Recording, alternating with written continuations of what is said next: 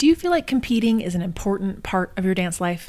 I have an interesting interview to share with you today, and like always, I hope it's something that encourages a new way of thinking. My guest today is Chasta Hamilton. She's the author of Trash the Trophies How to Win Without Losing Your Soul. She's also the owner and artistic director of Stage Door Dance Productions. Chasta is reinventing the dance education model by focusing on character development and community involvement over the traditional competitive approach. I had the pleasure of meeting Chasta when she was a speaker for my Confident Dancer Summit, and we had a great conversation about shifting your focus when you're living out of alignment from your vision, even if it means you're going against everything the industry says you are supposed to do in order to be successful. Chasta and I agree that dance is a wonderful mechanism for teaching our dancers important life lessons. I bet many of you agree with that too. But Chasta's perspective on how dance teaches those life lessons is pretty unique. Welcome to the Passion for Dance podcast. I'm Dr. Chelsea, a former professional dancer and dance team coach turned sports psychologist. This podcast focuses on four main pillars motivation, resilience, mindset, and community. Each week, you'll learn actionable strategies, mindsets, and tips to teach your dancers more than good technique. This is a podcast where we can all make a lasting impact and share our passion for dance. Let's do this.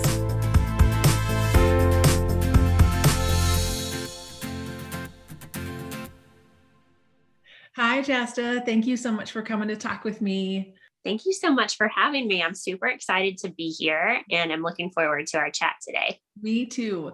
So, introduce yourself a little bit for us. Let us know who you are and your kind of dance world connections. Yeah, so my name is Chasta Hamilton, and I am the owner and artistic director of Stage Door Dance Productions, which is located in Raleigh, North Carolina. We have two studio locations, and we are about to enter our 13th season. So I opened the studios right out of college and have learned so much along the way, especially like all of us in the last 18 months. Yes. And um, I, yeah, I love directing and choreographing for theater and i just the arts are my heart mm-hmm. and it's really nice to be able to combine that in a professional way with your business. So i'm super excited to chat today. Absolutely. Thank you for coming. And so i think one thing i wanted to talk to you about is how we can use dance as this catalyst for change. Like as you said so much of us our heart is in dance and we love it but there's still things that could be better, things that we can improve and change and use dance as a way to do that. So. Yeah, a hundred percent, absolutely. And I will say, you know, when I first opened the studios, it was kind of this checkbox, right? Like the things that we know that work in our industry do this, do that, um, and do it well.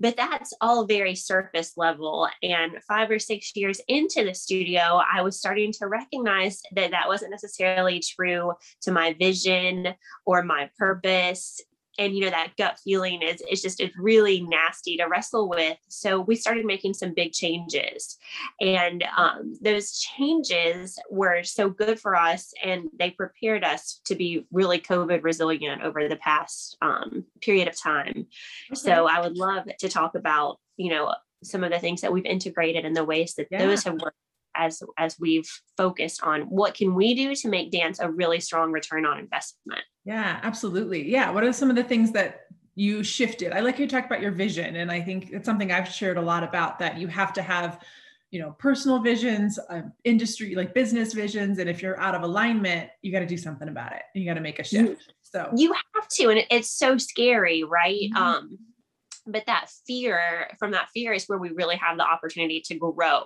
and to kind of lean into our truth sure. so i always tell people like if you're having that nagging feeling act on it right like don't it's so easy to resist and i resisted it um, and I always tell people when I talk about our story that my my biggest regret is that I didn't listen and I didn't activate the change sooner. Sure. Um, so a few of the things that along the way, and I will tell you the thing that prompted kind of all of this is I was um, at a dinner with a friend in New York City, and he asked me, he said, if your studio was lined up in like a row of houses with all other dance studios, what would be the thing that would set your program apart? Mm-hmm. I was kind of like, mm, we're, you know, we're good, but like what does set us apart? And that's when I realized that I hadn't activated enough of our our brand and our vision to kind of make us stand apart in the market. And that's really what I wanted to do. And that started with one, we realized that for us, that meant stepping away from the competitive dance industry piece because it was so time and resource consuming.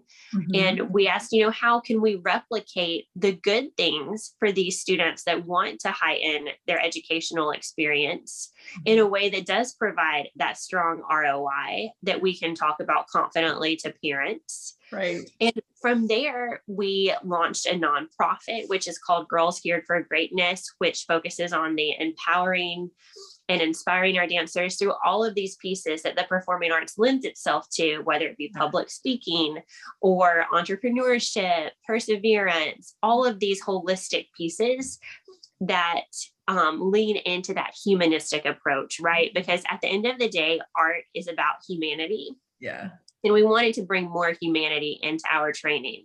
So those two things were huge. Um, yeah. Well, I think stepping away, sorry, I think no, no. Um, stepping away from competition is such an interesting perspective. And it's one of the things I wanted to bring you into this summit to talk about because it is different from what most of our like you know school programs and competition programs you know we we come from competition and we're used to being competitive and we feel like like that's that that's the ultimate goal like i have that's how i know i'm successful when our dancers are winning or when you know we're doing well and you know i am competitive i love winning that's great but that's not all there is to it and so would you talk a little bit more about your choice to step away from that and what that's done for your dancers yeah. And I will say, and I always say this when I'm talking about this decision, is that I am not anti competition at all. Um, yeah. I am pro competition when it matters. Okay. So, being selective in choosing those competitive moments or when to activate that competitive spirit, I think that's really important. Mm-hmm. Um, for us, um, you know, in the dance education piece, which I know is a little different from the dance team that's affiliated with school piece, it is a completely deregulated industry. Mm. So uh, a win on one day could be a loss on the next. And what we were seeing is that our value and our success was being dictated by these deregulated profitized competitive experiences, right? So if a student was quote unquote winning, their parents might say they need to move on and train somewhere else and be challenged more or if they were losing quote mm-hmm. unquote um, we weren't challenging them enough and you know that's it's really contrary to dance and art and the mm-hmm. goodness that we want to feel right. as we experience it. And i was also seeing students you know move away from a team mentality. It was becoming much more solo focused solo driven.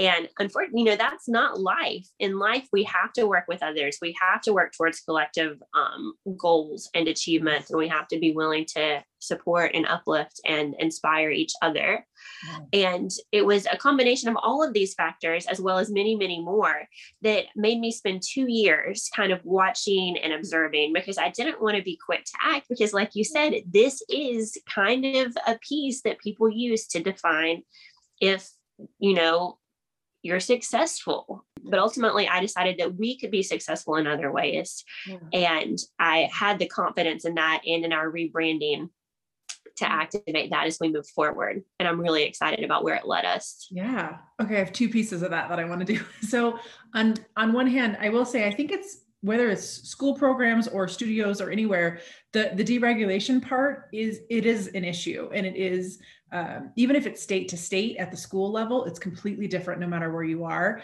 And and then as you're saying, more the traditional studio or even all star, and there's different rules and different ways to um, to be evaluated. You know, we can talk about score sheets and like how they're completely different all over the place, and it is it's hard to explain to our dancers why this routine did really well last week and then it didn't do so well this week. They're like but we we got better but our scores went down. It's like but it's it's because it's not apples to apples. But they don't see that and the parents don't see that. Um, and it's hard to i find that the, challenge to help dancers be confident in their own growth when this outside measuring stick is this moving target that they don't know what to do with it Yeah. I love that phrase loose moving target because it's true, right? Like it is so all over the place. Um, and unfortunately, parents are using that metric to make evaluation on what you have to offer. Yeah. Even if that's incredibly unfair. Absolutely. So have you seen a shift in your dancers like mindset and confidence when you've made this shift? a thousand percent not only in dancers that want to train at that high end level but in the culture overall so i've seen it in our leadership I've seen it with our families. I've seen it in the students that maybe don't dance as much. You know, we stripped mm-hmm. away using the words recreational and competitive because we want to have a really inclusive focus um, in all of the programs. So the dancers that pursue high end educational experiences, they're called our intensive training program. Mm-hmm. So it's it is a it is a full community because when we made this change, I really wanted to lean into community and connection. Yeah. And those are the two things that have really heightened and improved. And the shift kind of happened around 2015, 2016. So we're about five years out at this point. Okay. Um, and I will say, and I do tell people this a lot, that first year when we activated this, it was it was scary. Pretty much all of our competition team left, several of our staff members left. Mm-hmm. Um, but then what happened is our overall enrollment increased 25%. And then year by year, we had that steady growth to even in this past, you know, COVID season that we had, our intensive training program was bigger than our intensive training program ever was. Mm-hmm. And I think that's a testament to mm-hmm. to what speaks to people. And I mean, people really want experiences that nurture the soul mm-hmm. and that develop the full person right now. Right. Well, I think back to your point about like this was your value and your intentional choice about your brand and whether this be your business brand or your team's vision it was very intentional and you're going to lose some people along the way but then that's shifted. And i've seen that so much in whether i'm like one coach over one team or a business owner over lots of people like if you shift your vision you're going to lose some people. And having the confidence to say like i know this is what i want and i know that this is really an alignment for me and it's okay like there's nothing good or bad. They can choose something else and it's not you know evaluative if i'm right yeah. or wrong it's just this is my path and if it's not yours that's okay. That's okay. And go somewhere else. yeah. and, but i think that takes so much confidence to know that like this is what i want and i know i'm going to lose people and not like did you panic at some point and think oh my gosh yes. Yes. All the time but i I'll never forget. I was standing in Target one day. This is when we were still in competition. And mm-hmm. I was just standing there feeling so sick. I was breaking out in hives. Mm-hmm. Um, and you know, you have to listen to your body and your mind and your heart. And at that point, I knew whatever was on the other side, it, like it had to be done in order for me to get a place to a place where I could love and have this passion that I had had my whole life. Right. So, um, it was so important to do it but it was it was super scary and it still can be scary. I always say like when you're swimming upstream you never know if you're necessarily doing the right thing sure. but if it feels right it means you're on the right track. Yes. um, and i think that's important. It is important absolutely. So talk share a little bit about what it looks like now then if you are because like i can imagine people listening be like you don't compete? What do you do? Like what, what else is going on? Like know, how, right? how else so, do you measure success? What else do you guys do yeah so it is all about creativity and innovation um, so i fully and wholeheartedly believe that you can replicate that competitive high end experience in other ways and I'll, t- I'll tell everyone how we've done that and i've worked with several studios around the country that have made this shift um, over the past year in all different states and I always say, like, what worked for us isn't going to necessarily work for you, but take what we've done and use it to inspire what your vision is. You know, um, use it as inspiration, but figure out what is your vision. I think unique visions are so important. Mm-hmm. But so, for example, we perform in the community. So, in a non-pandemic season, our students will perform four or five times each semester in the community, whether that's arts events, festivals. We have a kids museum. We do regular performances there. Mm-hmm. And these are opportunities where they get to perform and they don't have to pay and they're improving every single time. Right. Yeah. So, yeah. and they're also building camaraderie with that experience as well. Each year we have a capstone experience which is our annual philanthropic show. So this is a show that is fully produced by our intensive training program and performed by our intensive training program, and it goes to a nonprofit every single year. The proceeds, and they pick that nonprofit. They have to practice giving an elevator pitch. Um, so every dance is benchmarked with a fundraising goal. So the dances enter the show as they're hitting these um, fundraising benchmarks.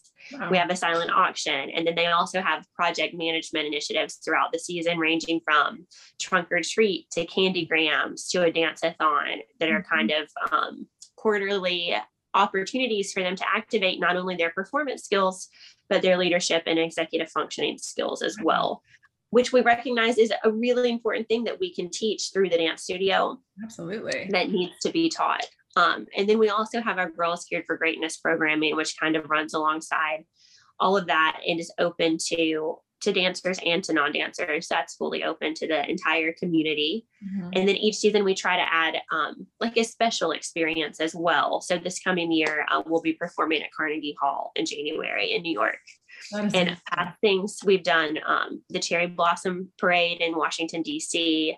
Yeah. Um, we've done other New York experiences. So it's just saying, you know, let's get out there and let's perform. Mm-hmm. But it doesn't necessarily have to cost a fortune. Right. And and it gets it gets people back to this mindset of of show and entertainment instead of like let's duplicate this formula to come home with a trophy absolutely and i'm i'm thinking of so many uh even in the schools where they are folk they're maybe not competitive and they're just about like traditional school spirit and they're I've talked to a lot of coaches that feel like they're lacking in that. It's like, well, I'm not, I'm not good enough. So we just do community stuff, you know, or studios that like, well, we can't compete at those huge events. So we don't like to go. It's like, but there's, I love what you're saying that there's so many other ways to, to be motivated to continue to dance and grow and to grow as people along the way uh, with like back I don't know, back to the roots of what dance, why it makes us happy in the first place, and what we can give with our performance abilities. It's such a cool idea. Right. And the only reason that we all lean into these competitions are because they exist and because it's become a pattern. Right. But patterns can be broken. Mm-hmm. Um, and, you know, I hear so many people complain all the time oh, I wish we didn't have to do this, or I wish I didn't have to ask our parents to spend this amount of money on this, or I wish I didn't have to spend two weeks at nationals in the summer. And and it's like, you know, it's a choice. It's a choice. And there's so much opportunity in in just saying like this is where I want to go and the path that I want to take and not allowing that to be dictated by an industry in which you have no control over. Yeah. Um, that's such a such an amazing message. I'm like sitting and processing myself. Like I I loved my studio competitions. I loved nationals. I love that. But could it have been a better experience? Sure. like there was yeah. there were a lot of stuff about it. And like you said, it's not anti-competition, but even if you are competing, what's what's your value or what are you communicating to your dancers about that end goal and about the competition? Um, so that whether you're competing or not, you're in your values and you've thought them through and you've communicated them. And speaking of the communication part, do you how do you communicate that to your yeah so and all that. It's a great question because that communication piece is so important. Mm-hmm. and like you were saying you know you have to stand tall in your vision and you have to communicate that. So in kind of that two year waiting period we enhanced our communication and you know this is we're doing this for educational opportunity. We're not going to focus on what we're walking away with or without um, and mm. you know and tried to see if we could redirect the path based on that communication and it didn't work and that's really when i recognized this has to go in order for us to go where we want to go okay.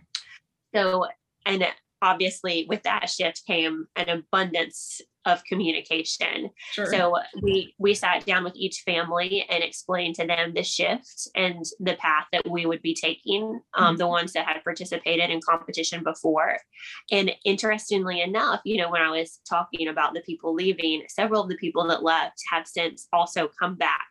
Mm-hmm. So it's okay to let people explore and figure out what they want. I think you know, especially we get so territorial and mm-hmm. and fearful when people are leaving or going somewhere else. But if we kind of just sit in the fact that that's okay, a lot of times that they they make their way back, especially when we're confident in what we're doing. Yeah. So we focus heavily on internal communication, explaining to parents what we do now, why we do it the way we did, how it's different from what we did before. Mm-hmm. And then two or three years into that internal communication, we recognize, you know, hey, we really have something unique. Mm-hmm. And we need to make sure that we're sharing that story externally because it does set us apart um, in the extracurricular market. So the past few years, that has really been the focus is how can we make sure people know what we do and how it differs from the other options that they have. Mm-hmm. Absolutely. That communication part, I mean, I harp on communication if you follow me a lot. it's a big, it's a big part of it. But you have to know your vision to be able to articulate it to your the parents and the dancers and uh, that's that's a whole other level but being able to uh, to really explain it well and understand and even your staff you know staff. the staff have to they have to have buy-in and mm-hmm. confidence mm-hmm. and knowledge about what you're doing mm-hmm. and um you know with that communication piece it's i I we do a training with our staff each year where we talk about patience um, because uh, so many of us like dance is what we've lived forever right? We know yeah. it forwards backwards upside down. And but so many of our clients and our parents they don't. Um, this is their first experience in dance. Mm-hmm. and and nurturing and patience and communication goes a long way in making them feel like this is the right choice for their child Yes, absolutely. And it's a like you said, it's constant communication. It's not that you explain it once. You're like, okay, you understand my vision now. It's like, but it, it's in all of the messaging that you're constantly working on it, talking through it, uh, making sure that they're hearing you and making those choices. Yeah.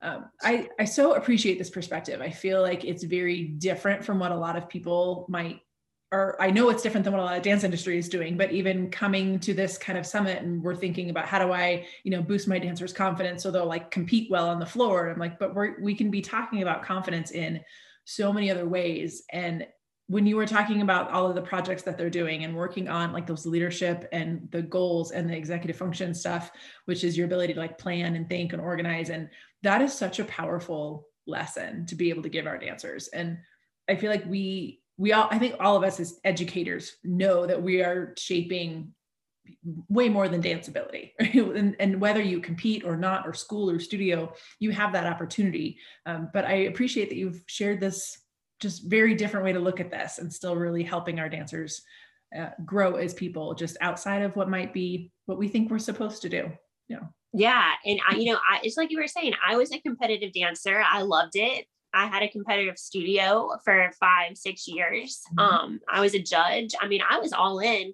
Yeah. And um, you know, what it came down to for me was what what did I love most about those experiences? And what did I see the children and the dancers really loving and leaning into and enjoying when stripped away from all of these things that were award related. And it really was about the art mm-hmm. and the community and the connection and the confidence that they gain. Yeah. So, you know, I think however we can kind of shift or add or enhance and elevate. Um, that puts us all on this really strong track for making um, dance just a really meaningful experience. Absolutely. That's so interesting. Thank you. Any like last points or kind of words of wisdom that you want to share with everybody? You know, I just I think that this is the perfect time for change. So if there's anything that's kind of been sitting on you and in your programs, this is a mm-hmm. great time to do it because people have had so much change happen in a short period of time um, just as a global collective that the timing is, is really good you know when we when we activated our change people were very resistant to change um, right. but there's a lot of opportunity in the now um, for saying hey we're going to try something different mm-hmm. and i think that's exciting that is i appreciate that maybe that's the take home from this of like be, if you something is weighing on you you feel like you need to make a change in whatever your situation is in our dance world like own whatever it is that you're feeling, sit in it, listen to yourself. And this is the time, like, don't be afraid, have the confidence to make your own change if that's what you know you need to do. I love that. And then, and then communicate it. And then communicate it exactly and make sure everybody else who's around you is either on board or they make their own choice and that's okay. But surround yourself with those who are going to back your vision and go for it. That's such a beautiful message. Thank you so much, Chasta. Yeah. Thank you. I appreciate it.